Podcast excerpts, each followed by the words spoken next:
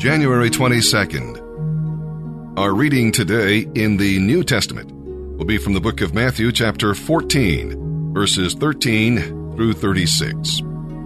There are some principles here in this passage of Scripture that I don't want you to miss. First principle is this tell it to Jesus. The disciples of John the Baptist were stunned, so they shared their grief with Jesus. Life will bring its disappointments, no doubt, and you got to learn how to handle them. Jesus will help you. Another principle not only tell it to Jesus, but bring it to Jesus. The twelve said, Send them away, but Jesus said, Bring what you have to me. Give him your all, and he'll use it to meet the need. He can do the impossible with whatever is wholly given to him. So give it all to him, withholding nothing. You can even bring to him people who need his touch. Another principle we'll read about here in Matthew 14 is look to Jesus. Some storms come because of our disobedience, but this one came because they obeyed Jesus. Peter did walk on the water, but when distracted by dangers around him, he took his eyes off Jesus. We look to Jesus by faith when we trust his word. So beware of distractions. And now, let's begin our reading today here in the New Testament. January 22nd, Matthew chapter 14, verses 13 through 36. As soon as Jesus heard the news, he went off by himself in a boat to a remote area to be alone. But the crowds heard where he was headed and followed him by land from many villages. A vast crowd was there as he stepped from the boat, and he had compassion on them and healed their sick. That evening, the disciples came to him and said, This is a desolate place, and it is getting late. Send the crowds away so they can go to the villages and buy food for themselves. But Jesus replied, That isn't necessary. You feed them. Impossible, they exclaimed. We have only five loaves of bread and two fish.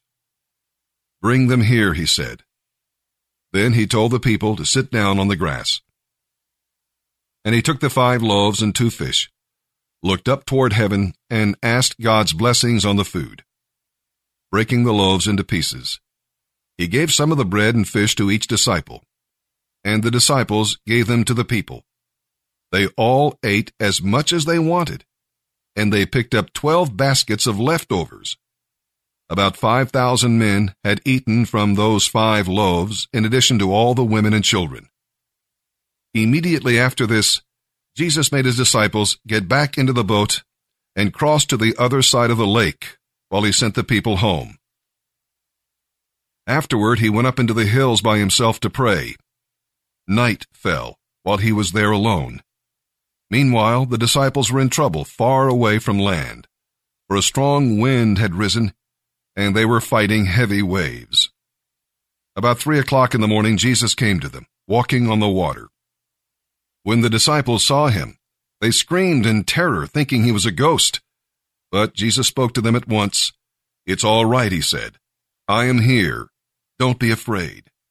Then Peter called to him, Lord, if it's really you, tell me to come to you by walking on water. All right, come, Jesus said. So Peter went over the side of the boat and walked on the water toward Jesus. But when he looked around at the high waves, he was terrified and began to sink. Save me, Lord, he shouted. Instantly, Jesus reached out his hand and grabbed him. You don't have much faith, Jesus said. Why did you doubt me? And when they climbed back into the boat, the wind stopped. Then the disciples worshipped him. You really are the Son of God, they exclaimed. After they had crossed the lake, they landed at Gennesaret. The news of their arrival spread quickly throughout the whole surrounding area, and soon people were bringing all their sick to be healed. The sick begged him to let them touch even the fringe of his robe, and all who touched it were healed. Dear Lord, we come to you and we pray for all those who are struggling today. We ask in Jesus' name that you will be with each person who is struggling with addiction, whether it be alcohol, drugs, sex, gambling, pornography, food, or even the need to be needed. Some are dealing with more than one addiction at a time. Lord, you are our deliverer. We can do anything through Christ who strengthens us, but we must take the first step. We must realize we have a problem and a need, and we must ask for help. I ask, Lord, that you will give each one the courage to face up to their problems and to have a strong desire to change. I ask that you will remove all outside influences that hinder them from coming clean, who perpetuate their addictions. We ask in Jesus' name that you will bind the enemy and that you will put your angels about each person to protect them from themselves and from the things that keep dragging them down. Lord, I know many self medicate so they won't have to deal with pain or memories that overshadow their lives. I pray that you will give them the courage and the strength to face down their demons and hurts and to clean out the wounds once and for all so they can be free to be the person that you've called them to be, to be free from the sickness and pain that keeps them in bondage. Lord, we ask for deliverance, for that life changing freedom they can find in you, Lord.